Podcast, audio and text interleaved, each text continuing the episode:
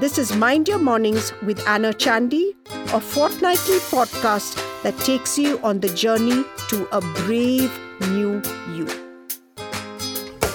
Hi, everyone. It's good to be back to Mind Your Mornings with me, Anna Chandy, your host. As promised, we are now starting a new season, and we hope you find it enjoyable and enriching. If you have any themes that you would like us to cover or any feedback, do feel free to get back to us. This season, I'm going to talk a little about what some of us go through common yet uncommon depression, anxiety, panic attacks. These words were not always said out loud. The carriers of these intangible feelings were usually categorized in one of two ways mad, crazy, someone who has no control over themselves. They ended up being the outcasts, isolated. The others fit into the notion of it's just a phase, you will get over it. They were told they needed to see the brighter side. That's it. If you felt something you could not explain, you belong to one of these two categories because we fear what we don't understand. We want familiarity. We want to believe we are normal. From then to now, so much has changed. Mental health features in this year's budget. It is addressed in schools. We even have sessions for corporate employees. Mental health has finally emerged from the dark, musty corners. It is visible and can no longer be ignored. But although mental health is seen, it is still unknown to many. External perception is just one battle. The other is social conditioning. Too many people fight with themselves, trying desperately to believe that they are strong enough to handle it, that they may be overreacting. Maybe it's a phase. Maybe they have not tried enough. They were never overreacting. It is not a phase, and it wasn't the lack of trying. In this season of Mind Your Mornings, we will unpack mental health from within. People just like you and me will recount their journeys as therapists, as clients, as facilitators, and as caregivers. The last decade was about bringing mental health to light. This decade should be dedicated to uncloaking the so called monster. So let's take a peek into that conversation from a closed room. Let's explore some forms of the shapeshifter from then to now, we have come a long, long way, and we have a path ahead of us to cover. In this conversation, I will be talking about along with Brian. Hello, and welcome to the first episode of a brand new season of Mind Your Mornings. In this series, we will be looking at mental health from within. A new wave of awareness is here, and with it, a lot more, more questions. With the support of the team at Anna Chandy and Associates and our gracious clients, we decided to uncover some of the mysteries that plague mental health. So, together, let's explore various perspectives from people who have experienced therapy, from caregivers, and from therapists themselves. Perspectives from a decade ago to now, and from Gen X to Gen Z. Hello, I'm Brian, your host for this season. I have a keen interest in mental health and work closely with the team at Anna Chandy and Associates in a communications role. I'm delighted to invite our first guest for the season. This is definitely as ironic as it gets because our guest today is Anna herself. With nearly three decades of experience, she has seen the journey of mental health closely. In fact, she has spearheaded the conversation, chipping away at the shame that is associated with mental illness. So let's understand the past, the present, and future of mental health from the lens of Anna Chandy. Hello, Anna. Welcome to the show. What does it feel to be an interview on your own show? I think for me, it's a time to celebrate because having been in this uh, domain for 30 years, I never, ever, ever dreamt that a time would come where would, we would not only have these kind of recordings, but we would have individuals who are no more ashamed to share their story. Right. So, so you've been a therapist for uh, nearly three decades, like you said, and you've seen the profession and the perceptions evolve. Uh, what was the impression of counseling when you started your journey, and uh, what were some of the reactions from your family when you chose to pursue therapy as a career? I think the first was that uh, from my family, when I chose to do counseling, because they didn't understand what counseling is, that the first thing and the term they said is, You're crazy. Uh, the second part is they said, What is it that you go on listening to people and why would you listen?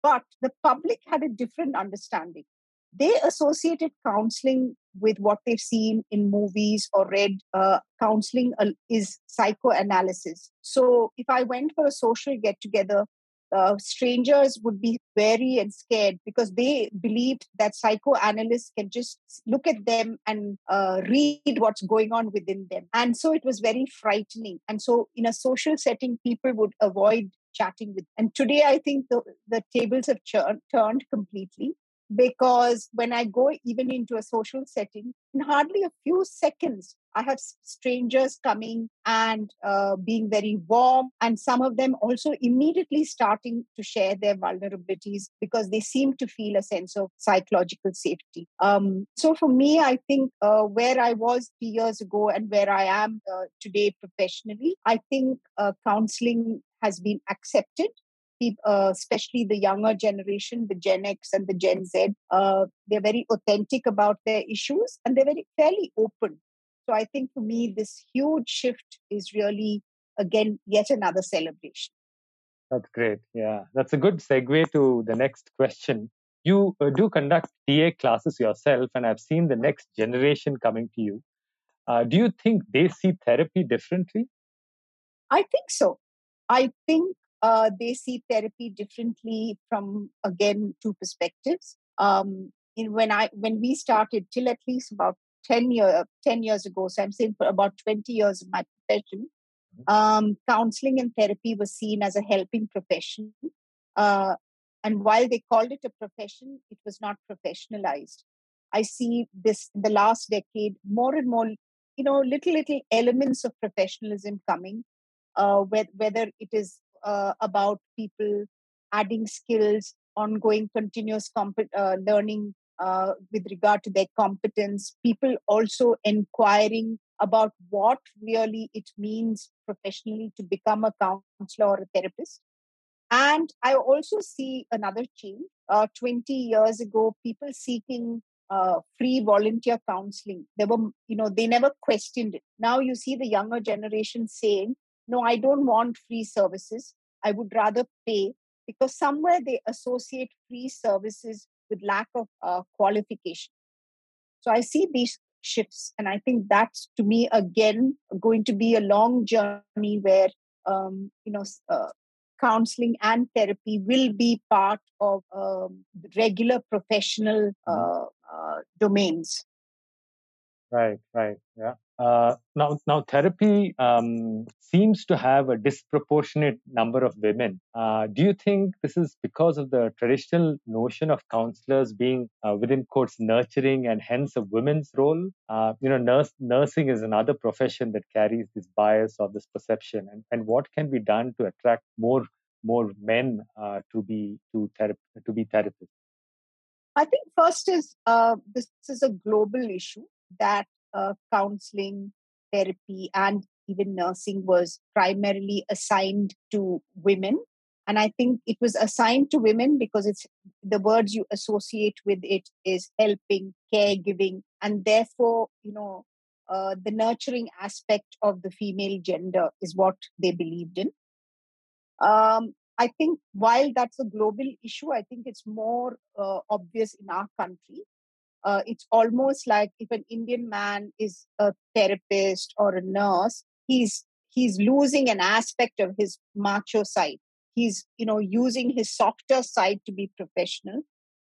Um, so I think we need to change that because I think there are cannot assign empathy and caregiving only to women. I think men also have the capacity all over the world. The other part that I think is important is the question was whether it is therapy or nursing, whether it is a profession that is okay or assigned professionally viable commercially for predominantly male care, man of the house kind of thing. I think in today's scenario and in future scenarios where there is not going to be this divide about who's the man of the house and the woman of the house, both people are going to be working and there's equity and equality. I think we need to encourage more and more uh, male uh, people to come and be, uh, whether they're becoming therapists or counselors or nursing, basically to harness their softer side and use it for the betterment of the larger society. Right. Now, Anna, you've played and continue to play multiple roles in this profession. Uh, there's Anna, the therapist, there's the caregiver, the client. In fact, I'm sure many people will find it shocking to know that you go for therapy as well. Maybe they are unable to see you as a vulnerable person. Now, who is Anna, the client, and what is she like? I think Anna, the client, is as vulnerable as anybody else. For example, when Anna, the the person, even today is nervous before I address an audience. I've addressed so many audiences. I still feel butterflies in my stomach. I still feel anxious. Anna, the uh, therapist who the world sees as successful, gets overwhelmed when I'm speaking to high achievers because I grew up in a home where I was labeled the daft child. And today, for the daft child to be a success, you know, the old label does surface. So, what you what we call in psychological um, language, I also suffer from imposter syndrome. I go for therapy for that. I still have the issue about you know dysfunctionality when and I, I feel that pang in my heart when I hear children talking about their struggles in a home because it reminds me of my own uh, my own story. And then I have to tell everybody very honestly, the old me who was this perfect homemaker, housewife, doing the right things, that still I still see elements of that, and that shows up when I'm calling say a few people home. It's amazing how unconsciously, automatically, I move into that role and I want everything pretty and I want everything laid out. And then therapy is now helping me understand that in this need to be perfect, and become so anxious that do I lose the essence of the enjoyment of having people over? So while I'm, the world sees me as successful and put together, I also have these issues and I do take it to therapy. And uh, I also have a tendency to become overprotective of my children or now even my grandson because I have this fantasy in my head of what a perfect parent should be or a perfect grandparent. So I need a therapy to help me caution that, for example, that my grandson is my grandson. My only role is to love him. I can't start managing his life. Or my daughters have their own nests to build and they need to build their nests however they wish. Again, I can't start managing it. So I think therapy helps me in these areas. And I think many people will not believe, but I go through these difficult times. Last year was an extremely difficult time, and I truly believe that I suffered from post traumatic symptoms of, I may not have had the whole disorder in totality, but I had symptoms of PTSD, which is post traumatic stress disorder. I was anxious, I was weeping, sleepless nights, right. etc. So, so I am as human as any of you. Right. Yeah, you talked a little bit about perfection in your in your response there, and uh, you know you talked about being the perfect hostess, the one who's always uh, smiling. Your, now, your decision to go for counseling, how was that perceived? You know, by your family. What did your parents, your friends, and your husband make of it? I think in the early days when I went for counseling, the fa- family uh, thought I was crazy and nuts. And because I was a VP child, and a VP adult because of my anxiety and my stress. Everybody else around me seemed to be she seemed to be had been together because I come from a family where um, aggression is the norm. Aggression symbolizes that you're in charge of life. You just attack anybody. Uh, so I was also considered the WIM, the VP one. So they thought, okay, this one is not at all put together. So she definitely needs therapy and I was the crazy one. That has changed. That needle has moved because in our house, going for therapy or counseling is part of our hygiene factor, just like our physical hygiene is part of our mental hygiene factor. So um, now it's very normal. And anybody who's associated with our family, whether they're close friends or close relative, I think this normalization has been extended to them. So I'm very proud when I see my nieces and nephews encouraging other people to go for therapy or close friends of ours saying, you know, we've told somebody that they need help. So I think that for me has been a huge shift. Got it. Yeah. And what are the other differences do you see in today's client? Does it differ by age or uh, life stage or uh, economic circumstance? I think the stories of the issues remain same. They're, the stories haven't changed. The narratives haven't changed. Whether it's uh, social issues like child sexual abuse, violence, aggression, or depression, anxiety. So the stories are the same. I think what has changed in the last five years, particularly, we see a huge uh, number of people between the ages of above 20 to 35 just reaching out openly and saying, I need support. The next change I see is, and to me, that's very powerful and touching. I see these youngsters saying, We are in therapy, but we also think our parents need help. And they psychoeducate their parents at home and get their parents for help. I have to tell you one touching story. Young girl, she was coming to therapy, and her 80 year old grandmother saw the change and asked if she can go for therapy because she just saw this grandchild kind of emerging from her own shadows. To me, for an 80 year old to be so open and say, there is something going on there in those sessions. My granddaughter has emerged from her shadows. So I would like to uh, go for therapy. I thought that was very powerful. Um, so the stories remain the same. And now, during COVID and post COVID, uh, we have a lot of parents reaching out saying their young children, that's their adolescents between 14 and 16, are reaching out to their parents and saying, I need support. And I don't want to share with you. This is not something that parent can uh, help me. I need professional support. So I think it seems to be like the younger and younger generation, there's a flow that's happening where people are openly saying, I need support. Right. And do you, do you see that the younger ones decide much faster and the older ones might take longer to make the decision? I think so. I think the younger ones are more flexible and open to say, this is something that I need to work through.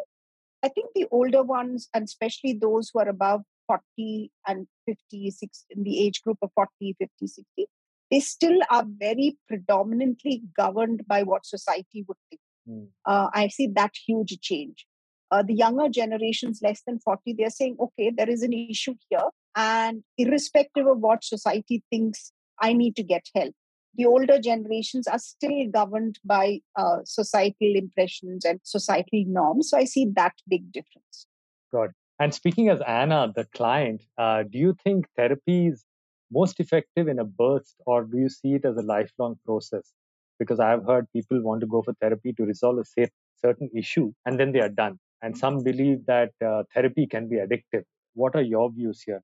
I think it's a lifelong process. Yes, you can have the option of going every time there is a pressing issue and you resolve it, then you take a break and go back.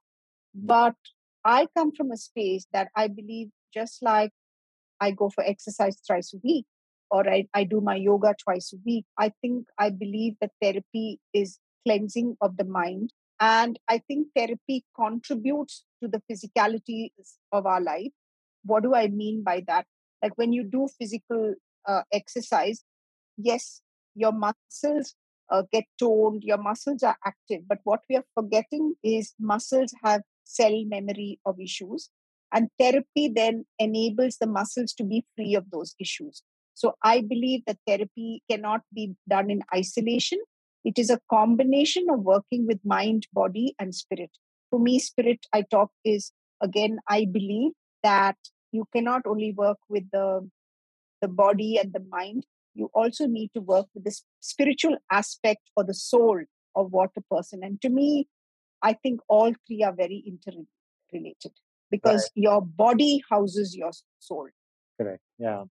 And and then there are the other myths that um, there are no traumatic events in my life, so therefore I don't need therapy. So, what what what would be your response to uh, a perception like? That?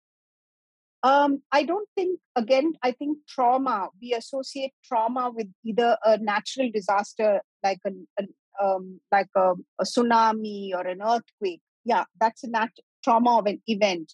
But we also have then we have you know what we call very impactful traumas, which is whether it's some form of violence or something. What we are forgetting is every day that we live, we have day to day traumas. And our brain doesn't have the capacity to say, this is a natural disaster trauma, this is a violence trauma, this is a day to day trauma. So I think when a person says that they are completely trauma free, I think maybe they've not understood the meaning of trauma. Okay. Uh, therefore, I don't think we need to go for therapy because we have some impactful issue. We need to go for therapy to, as I said, for mental hygiene, uh, like cleaning the cupboard and throwing away the old clothes that no more fit, or cleaning uh, cobwebs from corners. That's what therapy is about. Right. And I think um, a couple of other myths are that uh, if I go to therapy, I'm weak. And the second uh, thing that I can think of here is that the privileged don't experience mental health issues. If you could uh, respond to those two myths as well. I think, first of all, uh, we need to change the meaning of being weak.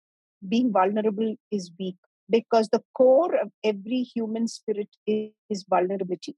And if you have the capacity to embrace your vulnerability, it comes as a strength. So I think I will debunk that myth. I don't believe in it.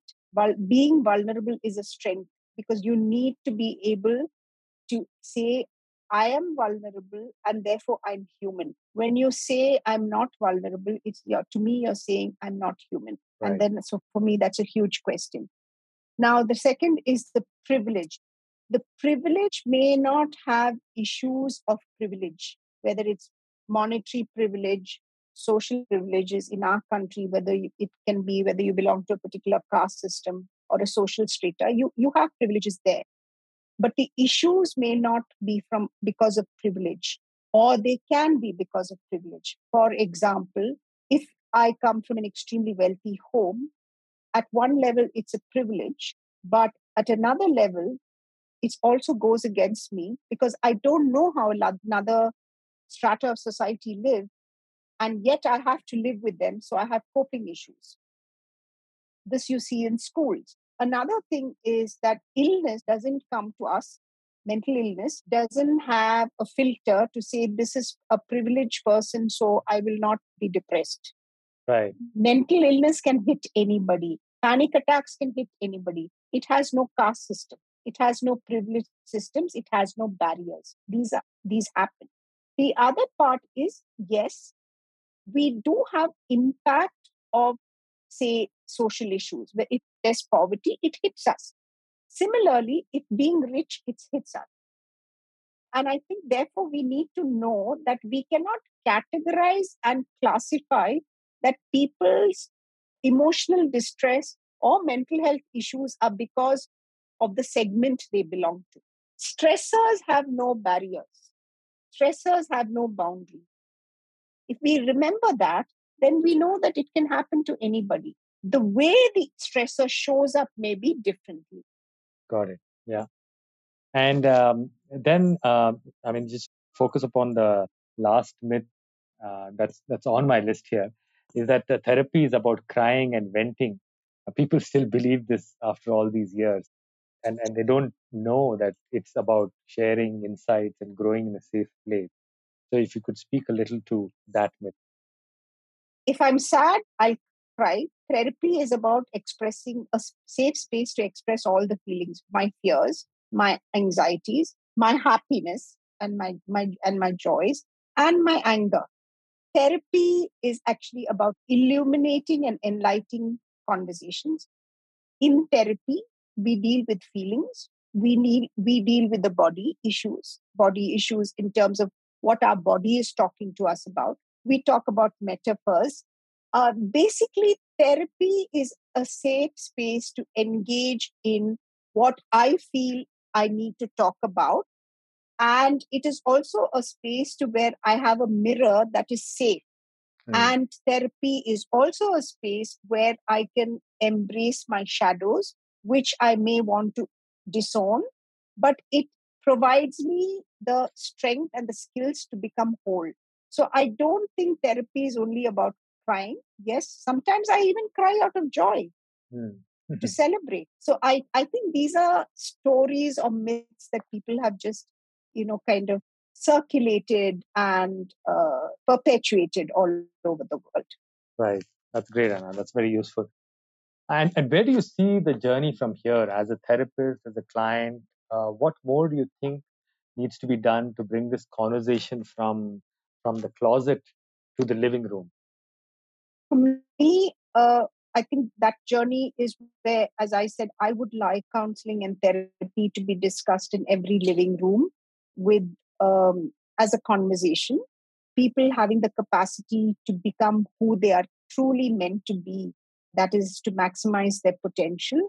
And i think for me uh, if therapy would be included in mainstream conversation and not as something that is being addressed because of a lack of it i think for me it's about that. For example while i'm very happy that we spoke about mental health in the budget, I'm happy because that's a step. But next time, it, it doesn't have to be something special. It needs to be about a budget where mental health is accounted for just like other areas are accounted for. Right. And finally, to conclude, what is the one piece of advice you have for people who are struggling with themselves? To be not ashamed of themselves and take professional support, and to also believe that when they take professional support, they will have the capacity to harness their own resources. They're not going to get advice to how to live. They can live how they choose to live. That's great. Thank you, Anna. That's great advice.